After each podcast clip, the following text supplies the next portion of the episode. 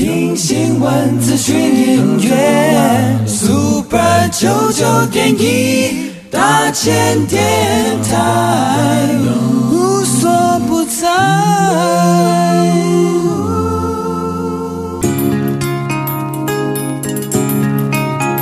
传承咱家己的文化，宝岛的精神才袂变卦。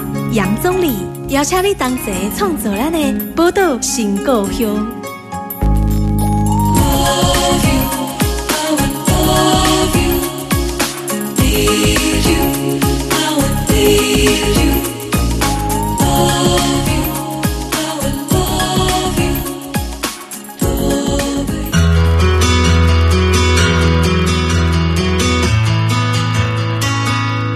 欢迎收听《波多电播网》FM 九九点一大千电台，波多情况，我是总理。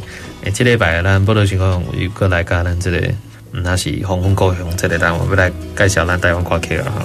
这礼拜呢，呃，我们一样哈，为大家邀请到历史教师深耕联盟的陈彦琪老师来到我们节目，欢迎彦琪。嗨，各位听众朋友们，大家好。记得上次我们有谈到这个七零年代的劲歌啦哈，紧接着我们其实在这礼拜的节目里面，我们想要跟听众朋友来。呃，聊一聊就是关于八零年代的。八零年代的禁歌又有什么不一样的？因为其实八零年代整体来说，台湾到一九八七年才解严，所以整体是还是八七年之前是处在戒严当中的。不过八零年代其实也是一个开始逐渐是众声喧哗的年代。为什么呢？因为当时的社会氛围可能又呃，大家的这个蠢蠢欲动然后。呃，当然，流行歌曲就会跟当时社会氛围哈，会有一些相牵连的一个部分。所以这礼拜就会，呃，由我跟燕琪继续来跟听众朋友来谈说，八零年代的这个劲歌发展或流行歌曲的一些发展，还有呢，八零年代很重要，当时就是我讲众声喧哗的社会运动，还有一些抗议歌曲啊，哈，今天节目会来跟大家介绍。首先呢，我们先来谈一下，就是当然八零年代这个，因为我们之前也谈到五零年代、六零年代、七零年代都有台湾很重要，就是审查，哦，歌曲的审查很重要。到八零年代，这个八零年代中期的时候，歌曲的审查，哈，其实大部分的歌曲都可以轻易通过审查。听起来是这样，好像是是不是从严谨转为宽松呢？还是其实说不定是因为大家我们也讲了。很多创作者或歌手也会有一些自我审查，或唱片公司啊，哈，所以想要来了解一下这个八零年代是不是真的从这个审查是从过去很严格转向宽松？燕琪看起来好像是这样，没错，因为毕竟我们说一九七九年的时候，美国跟中华民国断交嘛，对啊，那所以当年在台湾还有发生了就是美丽岛事件。然后看起来整个台湾进入一个社会运动开始蓬勃发展的状态，所以当时候的政府，他如果想要在把持民心的部分，表面上好像是说，并不再那么要求所谓诶歌曲的审查，可是问题是，当你已经被禁歌的这一些制度所绑架的时候，嗯，呃，即便你被放开了那个束缚，你自己还是会去符合。当政者的需要嘛，因为我们在说，哎、嗯，每个人心中都有一个小警总，嗯，是。对，所以，我我们如果要谈说，哎，很多歌曲好像可以轻易通过审查哦，其实也不是这样嘛，嗯，就很像，如果举当时候一九八零年代重要的歌手来说，我们就一定会说到罗大佑嘛，啊，对，对啊，但是他有不少歌曲也是都被禁啊，嗯嗯，嘿，就像，诶，有一首歌叫做《亚细亚的孤儿》嘛，哦，对哦。嘿，亚细亚的孤儿，它有被就是当做那个电影《抑郁》的主题曲，是嘿，讲的是国民政府撤退来到台湾的那个过程。对，就是太北孤军嘛。嘿，对对对。嗯、那我们在说那个亚细亚的孤儿这一首歌，它的歌词里头啊，它其实就在讲的是说，哎，人民在颠沛流离的状态之下，那他讲的其实就是台湾内部政治。所以、哦、他谈的是台台湾内部政治，不是讲孤军啊？对啊，所以我们说他其实就在审查的时候其实没有通过啦。嗯哼，嘿，那后来可以被演唱的主要原因啊，是因为他把这首歌，对对，过的原因是因为他把歌词啊，在歌名的部分加上副标题，嗯，嘿，变成说红色的梦魇致中南半岛的难民，那 他就可以去规避说，哎、欸，没有、哦，我讲说那个所谓什么黑色的眼珠有白色的恐惧，我没有在骂政府哦，我是在讲中南半岛的人，他我有国际关怀，对对对对对、哦、对，所以其实像这个你刚刚讲那个异域啊，就是讲那个台北孤军的电影，就把这首歌拿来当插曲，搞得大家都觉得说啊，这首歌就在讲。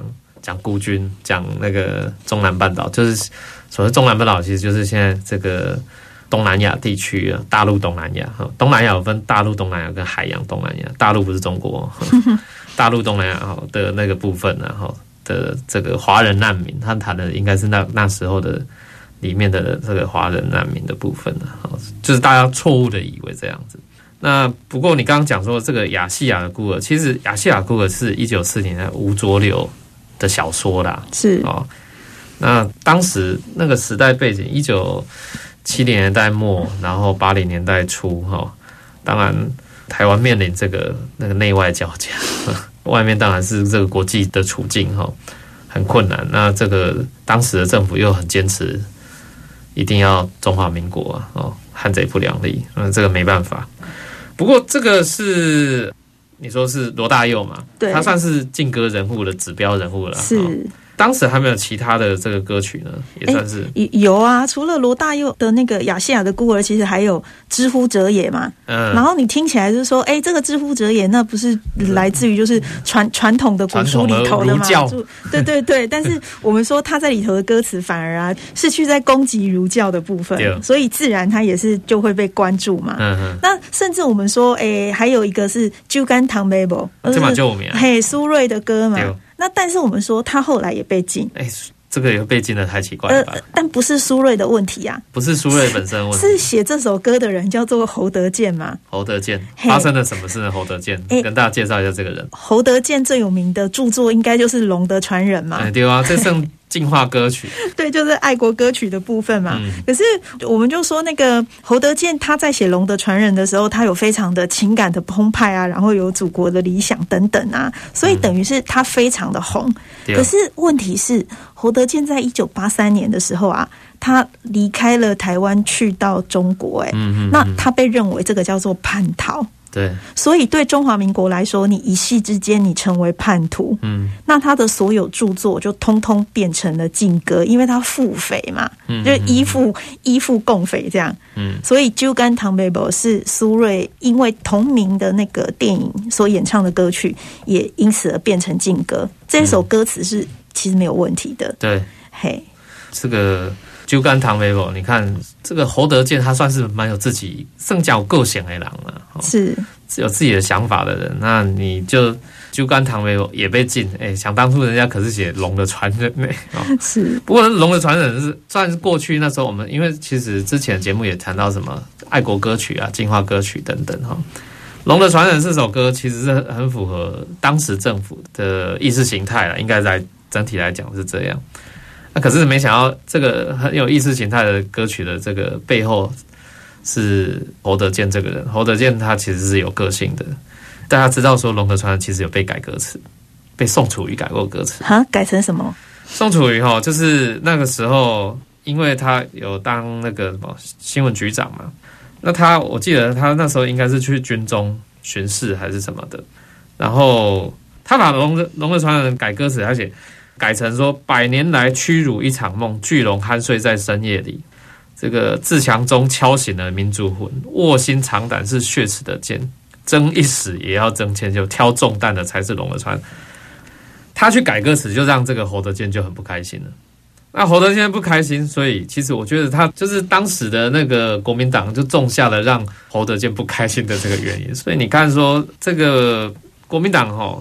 那个时候改歌也好，或禁歌也好，那把人家创作者的这个空间不断的压缩，就会造成后来的这个结果嘛。所以你会看到说，呃，侯德健也好，然后包含像罗大佑这首歌，罗大佑他还要再去绕一个弯，让大家以为说是在唱这个泰北孤军。所以这些东西都是那时候在政府单位在做禁歌里面，我觉得是蛮扭曲的一些做法啦。不过我们这段节目哈，我们先来休息一下。休息之前，我们先来听亚细亚的孤儿好了，好罗大佑的亚细亚的孤儿，待会节目马上回来。亚细亚的孤儿在风中哭泣，黄色的脸孔有红色的污泥，黑色的眼珠有白色的恐惧，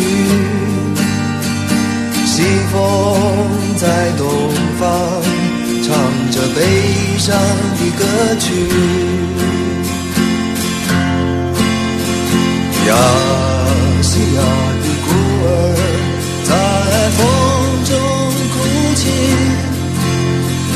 没有人要和你玩平等游戏，每个人都想要你心。爱的玩具，亲爱的孩子，你为何哭泣？多少人在追寻那解不开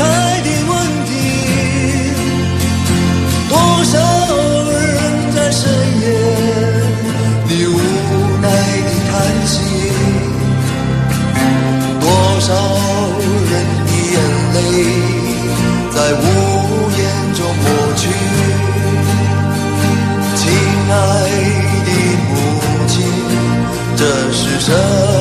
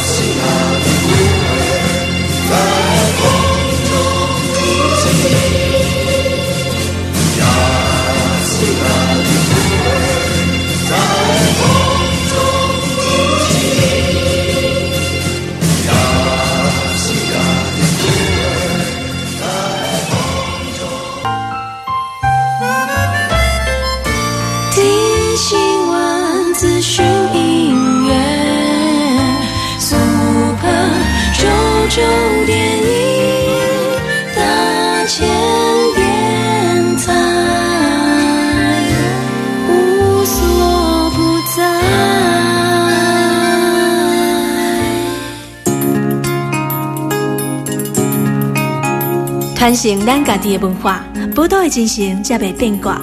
杨总理邀请你同齐创作咱的宝岛新故乡。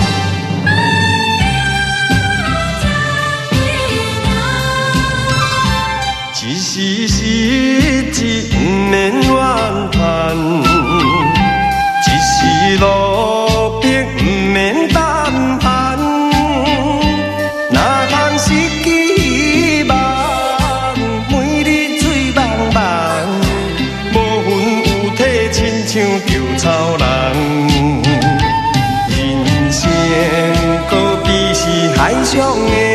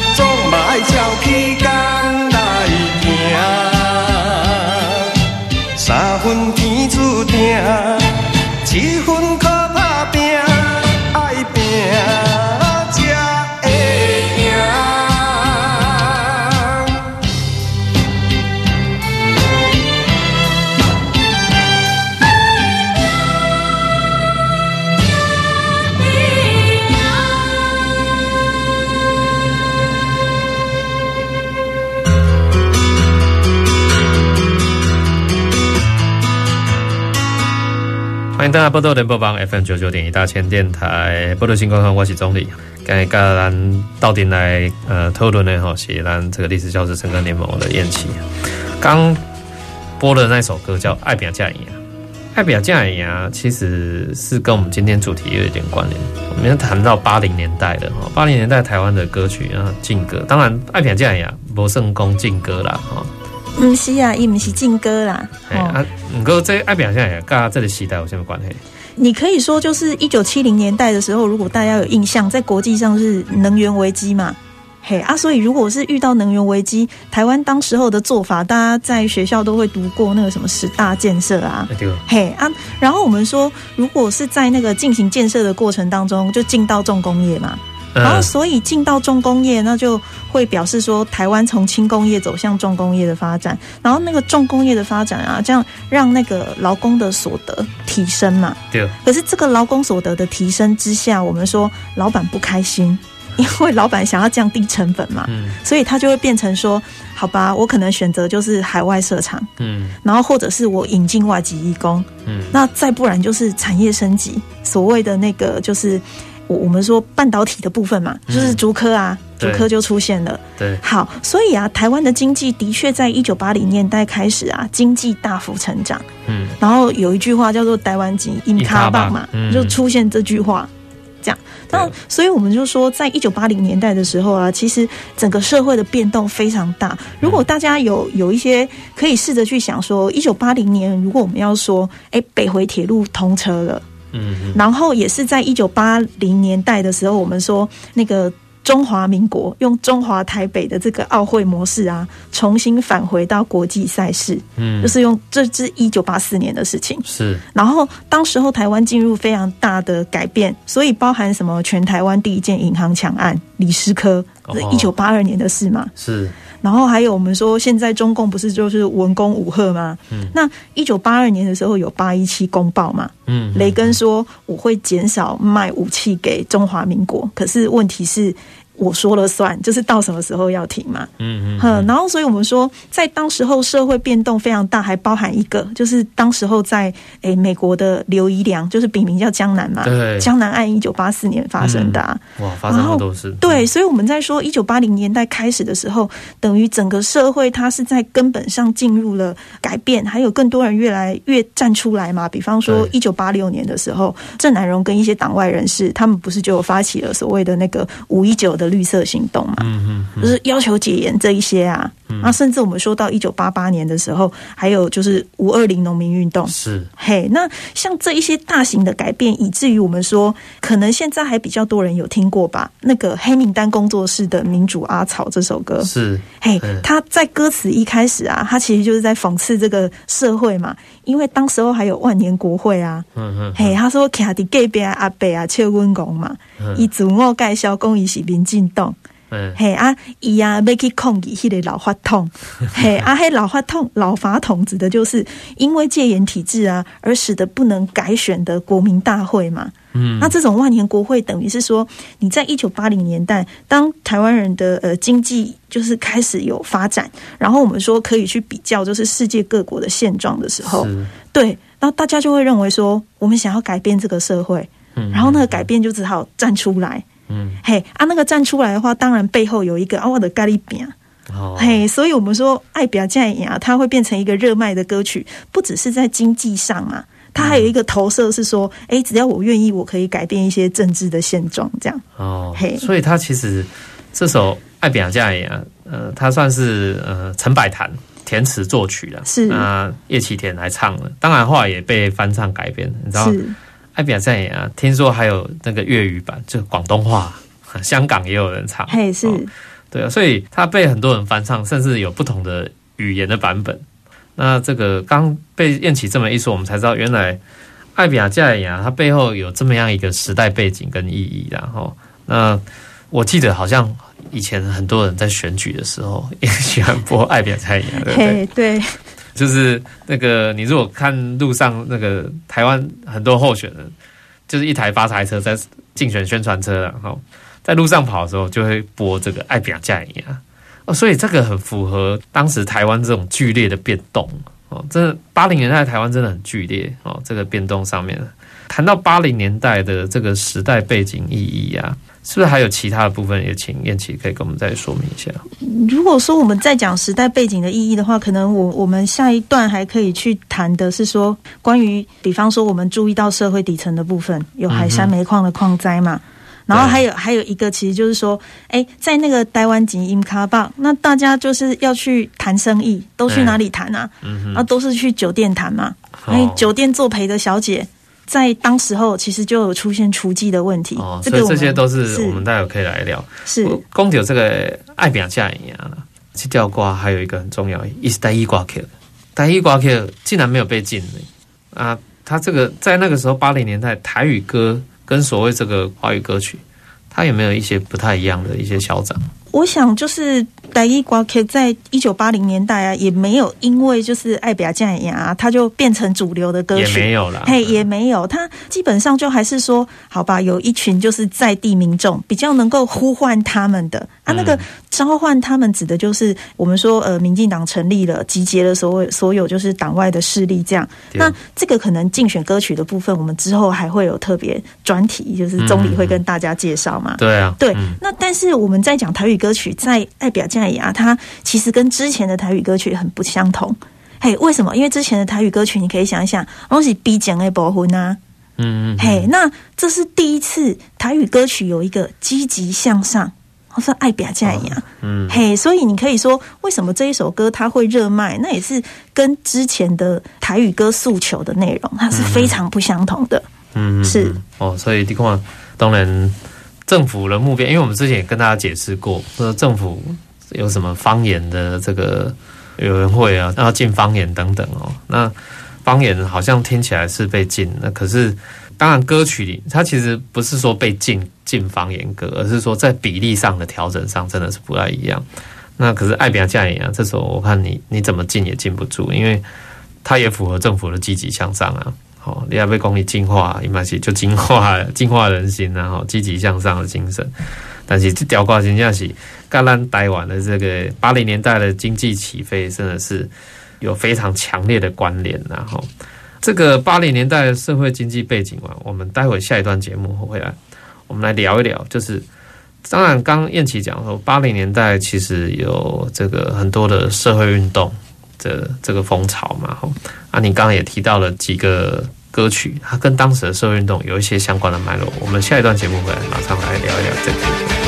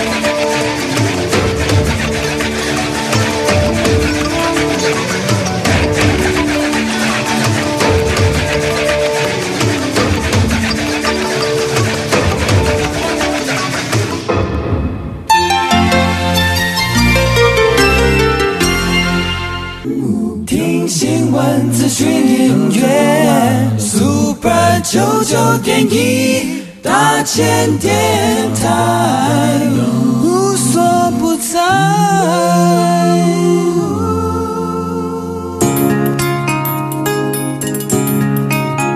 传承咱家己的文化，宝岛的精神才袂变卦。杨宗理邀请你同齐创造咱的宝岛新故乡。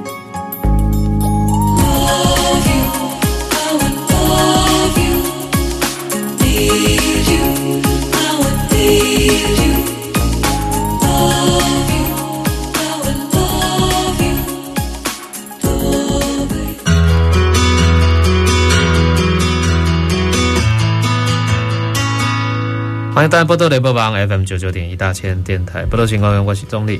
今日咱波多情况为大家要来介绍咱八零年代禁歌哈禁歌，那一样是邀请这个历史教师深耕联盟陈燕琪老师燕琪一起来跟我们来讨论。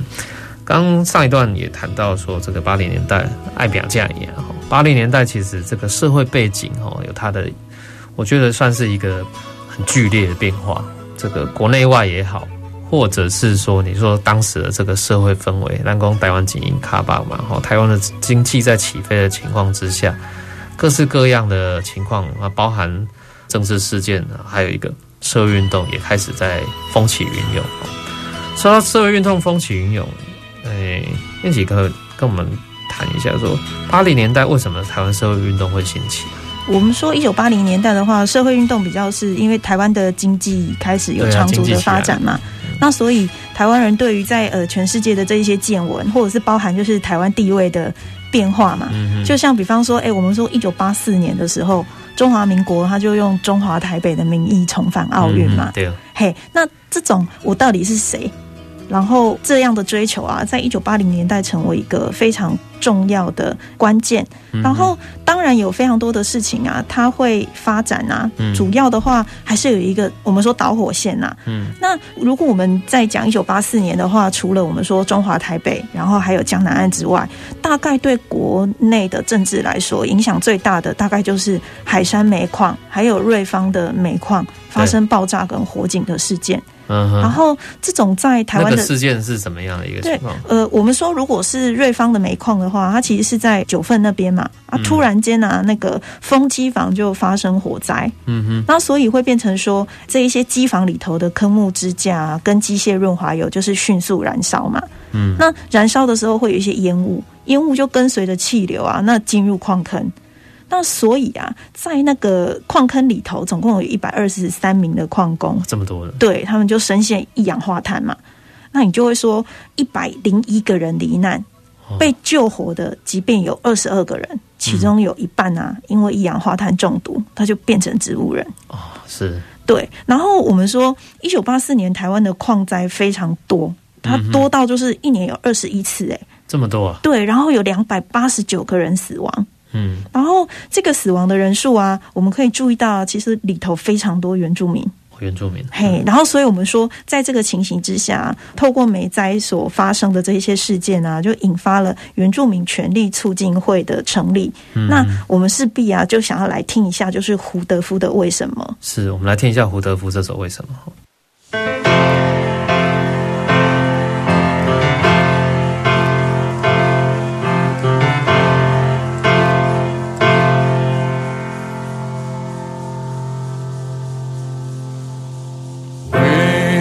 么，这么多的人离开碧绿的田园，飘荡在无际的海洋。为什么这么多的人离开碧绿的田园，走在最高的领角？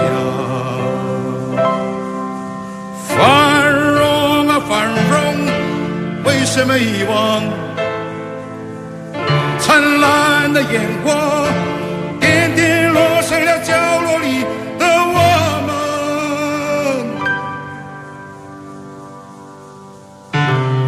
为什么这么多的人用尽混乱的狂啃，呼吸着汗水和雾气？为什么这么多的人涌进昏暗的矿坑，呼吸着汗水和雾气？轰然的巨响捂住了所有的路，汹涌的瓦斯充满了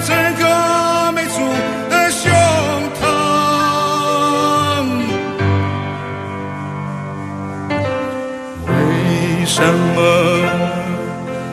为什么走不回自己踏出的路？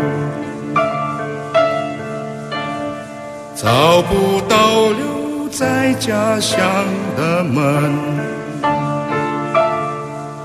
好，刚刚听到这首胡德夫为什么，其实谈的就是刚刚燕琪提到说，有关于当时，当当然社会这个经济发展是蛮依靠这个工业制造业哈，还有当时这个。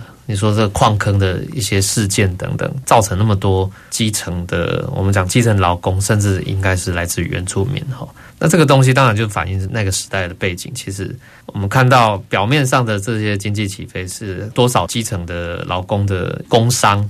然后造就了所谓的经济起飞的数字啊，那这首歌算是一种控诉了，对不对？是因为我们在说，呃，可能在不同的殖民体制之下，台湾的原住民他会受到各种外来强势文化的影响嘛，嗯、所以你可以说他根本就是他离开了他的传统领域之后，其实他就失去了他自己的文化，是。那他的生活空间啊被压缩或者是被改变，嗯、那语言当然在我们说政府的方言政策之下也没有的发展，嗯、所以。一旦离开了原有的部落，那他的社会风俗就会丧失嘛。嗯，那甚至我们说，如果如果在原原住民的生活里头是一个诶、欸、部落共享的状态，那显然跟着经济的发展啊，原本的生活模式其实它还是会被钱这个东西就被货币经济影响。所以这一些族人他能做的是什么？当然就是到都市里头去寻找工作，嗯，所以胡德夫的为什么这一首歌里头的歌词，他有讲到说，他们离开碧绿的田园嘛，走在最高的音架，嗯，嘿，就是高楼大厦的建立嘛，对，然后涌进昏暗的矿坑，呼吸着汗水和污气嘛，嗯嗯，他就得到就是等于我们说，哎，最最少的收入这样。嗯，然后所以他也在讲到说，哎，这个矿灾发生的时候，汹涌的瓦斯充满了整个阿美族的胸膛。嗯，然后找不到留在家乡的门，其实除了就是没有生路之外，也就也是在控诉说，哎，经济的发展反而是压迫了原住民他们的生活情境，这样子。对。嘿，所以，所以我们在看胡德夫的这一首歌的时候，他其实就是开始在控诉说，哎，整个殖民体制就对原住民的压迫嘛。嗯，嘿，所以我们说，哎，胡德夫就投入了原住民的权力促进的运动，运动里面，对对对。所以那时候原住民运动这个算是一个跟这个歌曲有一个这样的一个连结啦。那这是原住民的部分，那其他的部分呢？其他的部分可能我们说，在前一段节目，我们其实有讲到说，诶，一九八零年代的时候，台湾的经济发展嘛，那很多人都去酒店谈生意嘛。哦，可是那个酒店谈生意的话，里头就出现了一个非常严重的问题，嗯，就是有。原住民的少女啊，也是原住民的少女，对，被贩卖成为娼妓嘛。嗯，而且我们说这一些原住民的人口贩卖，它其实是集中在就是国小毕业生。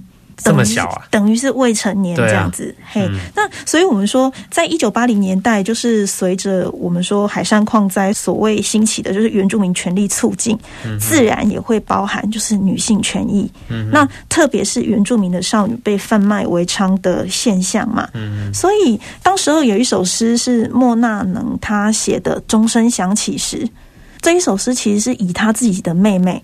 被贩卖成为娼妓的主角的叙述嘛，是嘿，然后他就说什么，我仿佛听见教堂的钟声响起。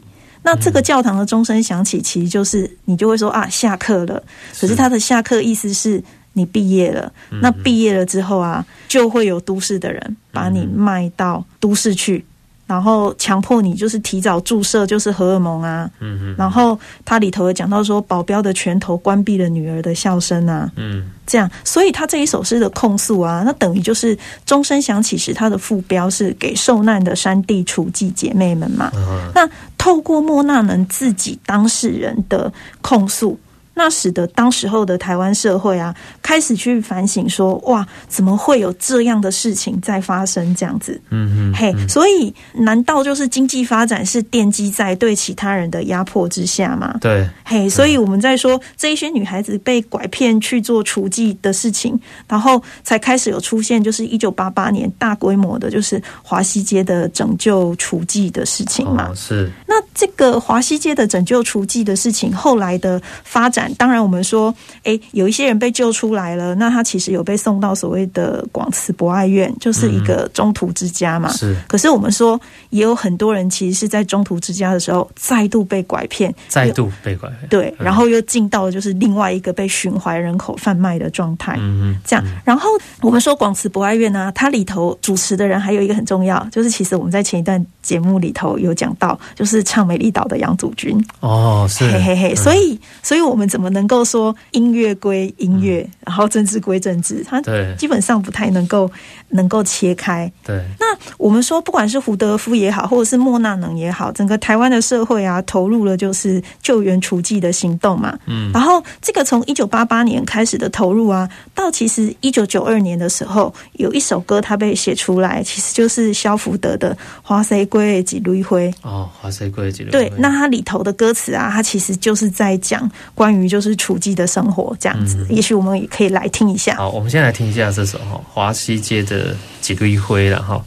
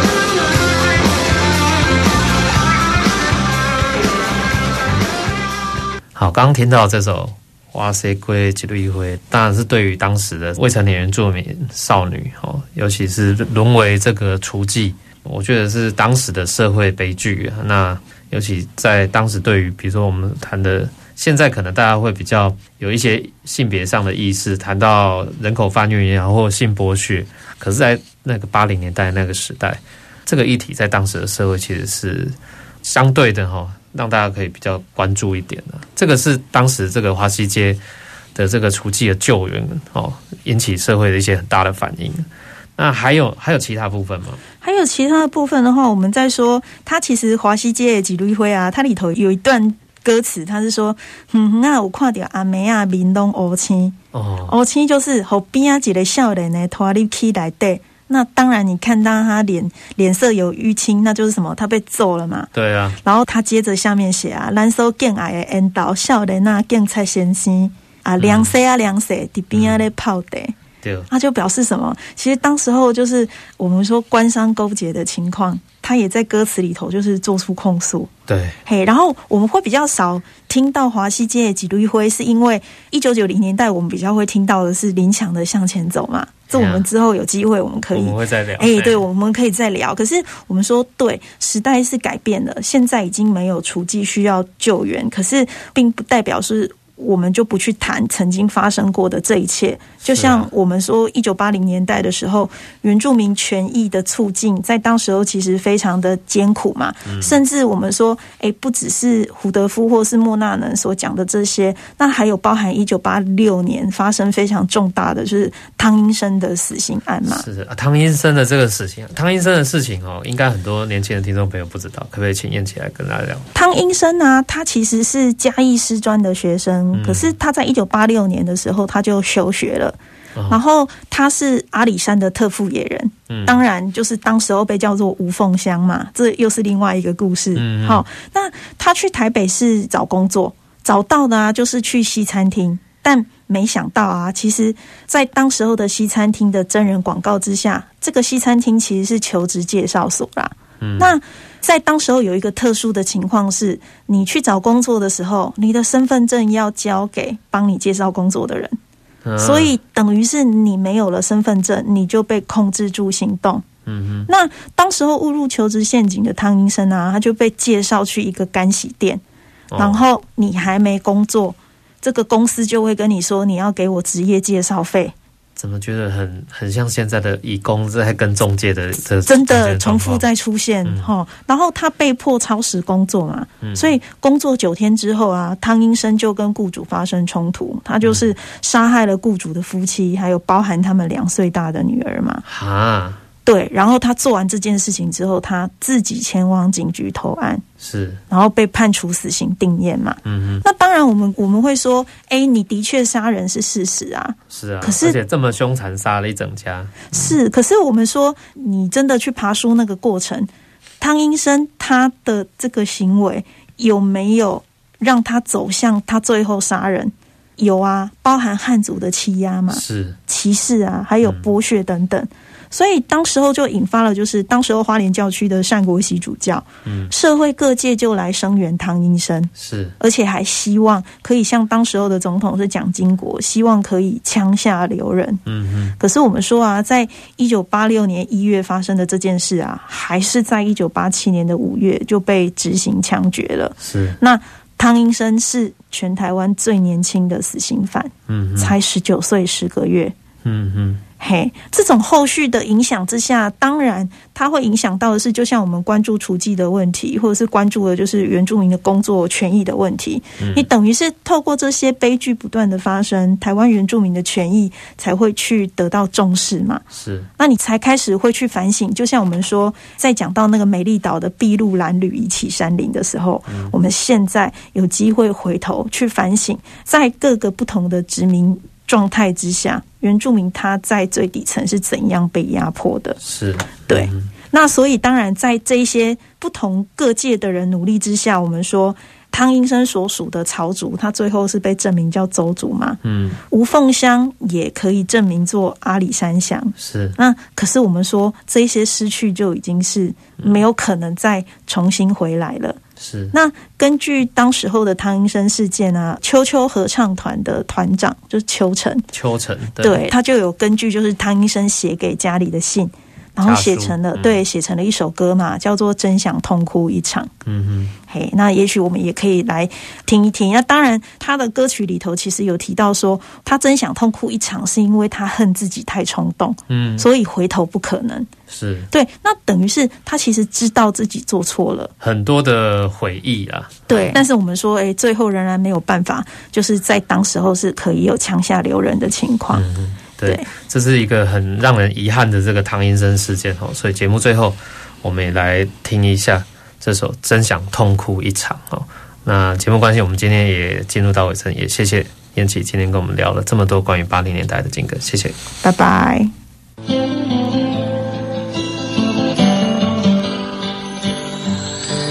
好想